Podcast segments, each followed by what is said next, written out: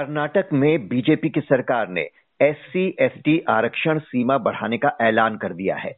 संविधान की नौवीं अनुसूची के सहारे अनुसूचित जाति का कोटा पंद्रह से बढ़ाकर सत्रह प्रतिशत और एसटी कोटा को तीन से बढ़ाकर सात प्रतिशत तक करने की तैयारी है। इस तरह राज्य में आरक्षण सीमा पचास प्रतिशत की निर्धारित सीमा को लांघकर छप्पन प्रतिशत हो जाएगी। राज्य विधानसभा चुनाव से पहले सरकार का ये बड़ा फैसला क्या टिक पाएगा? आज की चर्चा इसी पर। बात करने के लिए हमारे साथ हैं वरिष्ठ पत्रकार नीरजा चौधरी। नीरजा जी, सुप्रीम कोर्ट ने उन्नीस के इंदिरा साहनी केस में जाति आधारित आरक्षण की सीमा 50 प्रतिशत तय कर दी थी। तब से अब तक कई सरकारों ने आरक्षण सीमा को बढ़ाने का ये दांव खेला, जो कोर्ट्स में जाकर रद्द भी हुआ। क्या कर्नाटक सरकार के इस फैसले का भी यही हश्र होना है? हालाँकि सरकार संविधान की नौवीं अनुसूची के सहारे इसे लागू करने की बात कह रही है, जिसमें न्यायिक समीक्षा नहीं की जा सकती। देखिए, सरकारों का मकसद होता है कि हमारी तरफ़ से हमने निर्णय ले लिया। अब बाकी कोर्ट क्या करते हैं, वो हमारे हाथ में नहीं है। तो जनता को वो ये बताना चाहते हैं कि हम ये आपके लिए कर रहे हैं। अब कोर्ट के कोर्ट क्या करेगा, उस पर तो हमारा कंट्रोल नहीं है। तो लेकिन आपने ठीक कहा इंदिरा सानी केस के बाद जो सीमा तय हुई थी उससे पहले भी एक जजमेंट आया था। आ, आ, बहुत साल पहले जब वहाँ भी पचास की सीमा तय की गई थी। तो ये तो मालूम ही है अब तमिलनाडु में सिक्सटी नाइन परसेंट है। आ, अब ये नया जो आज सुझाव दिया है कि नाइन्थ शेड्यूल में डाल देंगे जहाँ के जुडिशल स्क्रूटनी संभव नहीं है।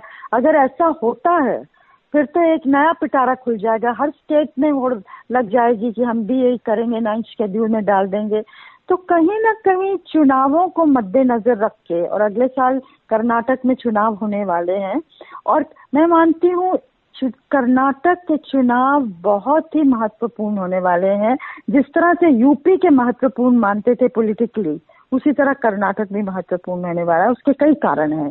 पर आरक्षण का मुद्दा ऐसा लग रहा है कि भाजपा ये मुद्दा यूज़ करेगी। क्योंकि जो जी रोहिणी का कमीशन है, जो बैठा हुआ अभी, दस उसकी एक्सटेंशन हो चुकी हैं, उसको तय करना है कि ओबीसी कोटा के अंदर मोस्ट बैकवर्ड को भी मिल रहा है कि नहीं आरक्षण, के आठ दस जातियाँ ही वो उसका फ़ायदा उठा रही हैं। तो अभी उन्होंने एक रिपोर्ट नहीं दी है, और रिपोर्ट आएगी जनवरी 2023 में। तो मुझे लगता है वो भी चुनावों को मद्देनजर रख के वो रिपोर्ट आएगी और ओबीसी एक बड़ा कार्ड ऐसा लग रहा है कि भारत खेलेगी। जी हालाँकि 2007 में सुप्रीम कोर्ट की ही संविधान पीठ ने साफ़ किया था कि नौवीं सूची में डाले गए कानून की न्यायिक समीक्षा भी की जा सकती है, अगर वो मूल अधिकारों का उल्लंघन करता है। लेकिन हमने देखा कि कई बार, ये पहली बार नहीं, आपने तमिलनाडु की बात की, वहाँ तो उन्नीस सौ तिरानवे से ही सिक्सटी नाइन परसेंट आरक्षण बढ़ा दिया गया था। महाराष्ट्र में भी बासठ तक करने की कोशिश की गई थी। छत्तीसगढ़ में बयासी प्रतिशत करने की कोशिश की गई थी। तो जब भी सरकारें कोशिश करती हैं, हमने देखा कई बार ऊपरी अदालतों में वो असंवैधानिक करार दिया जाता है और उन फैसलों को पलट दिया जाता है। तो क्या ये सिर्फ़ सरकारों के लिए चुनावी दांव भर रह गया है कि देखो हमने तो कर दिया, पर कोर्ट ने पलट दिया, और क्या इसका वोटर पर असर पड़ता है? देखिए, वोटर पर कुछ तो असर पड़ता है। और ये क्या होता है? ध्रुवीकरण हो जाता है। अपर कास्ट वर्सेज ये ये इतना आसान नहीं है इस कार्ड को खेलना। अगर मान लीजिए आप कर रहे हैं एस सी एस टी का बढ़ा रहे हैं, और खुदा ना खास्ता ये आ जाए कि ओबीसी के कोटे को घटा के मान लीजिए कोर्ट की तरफ़ से ये आ जाता है कि हम्म। करना है तो पचास की सीलिंग रखनी है और इस अगर आपको ये करना है तो फिर ओबीसी का कोटा घटाइए तो कहीं ना कहीं किसी ना किसी को तो आप नाराज़ करेंगे अगर ऐसा होता है अगर नाइन्थ शेड्यूल का प्रिंसिपल ही एक्सेप्ट कर लेता है कोर्ट हालाँकि उन्होंने वो रास्ता आपने सही कहा है वो वो चीज़ उन्होंने वो दरवाज़ा खुला रखा अभी भी हम्म। ज़रूरी नहीं है कि वो आ, आ, आप कर पाए ये और अगर बेसिक स्ट्रक्चर को भी अफेक्ट करता है कई चीज़ें कोर्ट निकाल सकता है इतना आसान नहीं होने वाला है लेकिन मोटा मोटा कर्नाटक सरकार ये मैसेज दे रही है अपने वोटर को हम आपके लिए ये करना चाहते हैं। दलितों को ट्राइबल्स को ये मैसेज जा रहा है हम करना चाहते हैं। बाकी हम लड़ेंगे नाइट शेड्यूल में भी डालने की कोशिश करेंगे। अगर कोर्ट इसको स्ट्राइक डाउन करता है तो फिर हमारा इसमें कोई गलती नहीं है। तो एक ये सर, आप बिल्कुल सही कह रहे हैं ये आ, ये चुनावी पैंतराई है।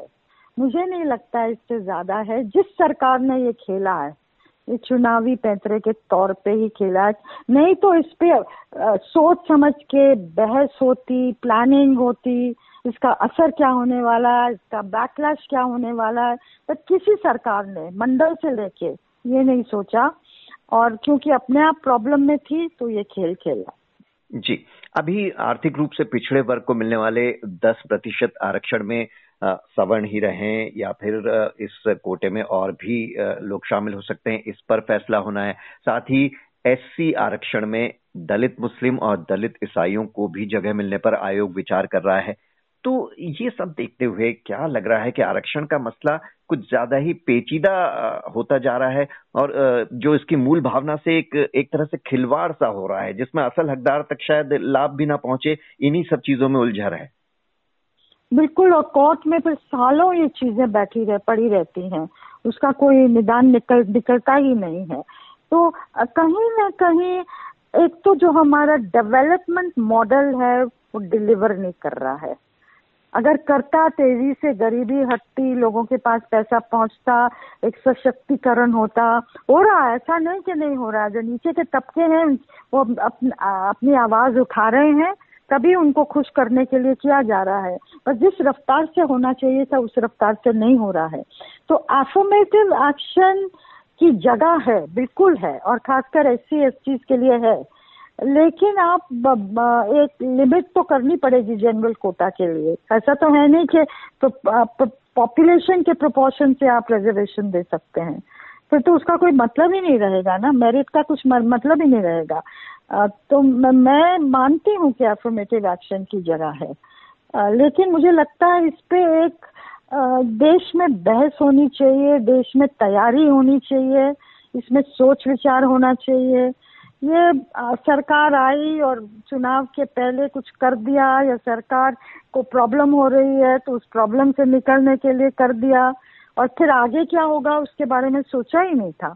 अब बीपी सिंह ने जब मंडल किया था तो देवीलाल उनके लिए बहुत परेशानी खड़ी कर रहे थे। तो कहीं देवीलाल मंडल की मांग न कर दें वीपी सिंह ने पहले ही कर दिया। अब ये नहीं पता था कि नौजवान तबका इतने स्टूडेंट्स अपने को जला देंगे देश भर में हम्म। उस समय कहा जाता था 600 स्टूडेंट्स ने अपने आप को इमोलेट किया था। ये वीपी सिंह भी नहीं एक्सपेक्ट कर रहे थे। और इसकी वजह से उनकी सरकार ही चली गई और पूरी राजनीति उत्तर भारत की बदल गई हमेशा के लिए। तो कहीं ना कहीं मुझे लगता है कि स्टेट्समैनशिप विजडम हमारे नेताओं द्वारा इस, इसकी ज़रूरत है। क्योंकि बेतहाशा करते जाना, आज कर्नाटक कर रहा है तो कल दूसरा कोई स्टेट करेगा, चुनाव तो हर जगह है ना?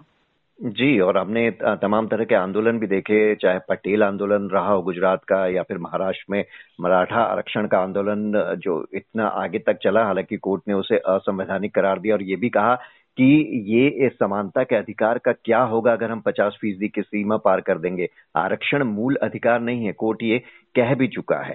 तो जैसा कि आपने कहा तो वही मेरा सवाल था कि क्या रास्ता हो फिर, ये कौन तय करेगा? क्या सभी पार्टियों को मिलकर एक मंच पर आकर तय करना होगा कि क्या रास्ता हो, क्या तय हो, कहाँ लिमिट तय की जाए? वरना तो ये फिर मांगों का कोई अंत ही नहीं है। बिल्कुल और ये हम बार बार कई मुद्दों पे उलझे हुए मुद्दों पे ये बात करते हैं कि नेशनल कंसेंसस की ज़रूरत है सब पार्टी को इकट्ठा होके इस, इसको इसको देखने की ज़रूरत है। लेकिन आज हमारी पॉलिटिक्स इतनी बट गई है कि उनका इकट्ठा होना भी मुश्किल दिख रहा है इस तरह के मुद्दों पे। तो एक हताशा सी महसूस होती है। लेकिन क्योंकि समाज को ये डिवाइड कर सकता है, विभाजन होता है समाज का इन चीज़ों से। हालाँकि मैं मानती हूँ कि राइट्स जिनके पास नहीं है, उनको राइट्स मिलने चाहिए। मिनिमम राइट्स तो मिलने ही चाहिए। लेकिन सोच समझ के इस पे आगे चलने की ज़रूरत है। जी। बहरहाल, कर्नाटक सरकार ने एस सी आरक्षण का दायरा बढ़ाने का दांव चल दिया है, जिसे चुनावी पैतरा कहा जा रहा है। देखते हैं कि ये टिक पाता है कि नहीं। बहुत बहुत शुक्रिया, नीरजा चौधरी जी, आपका।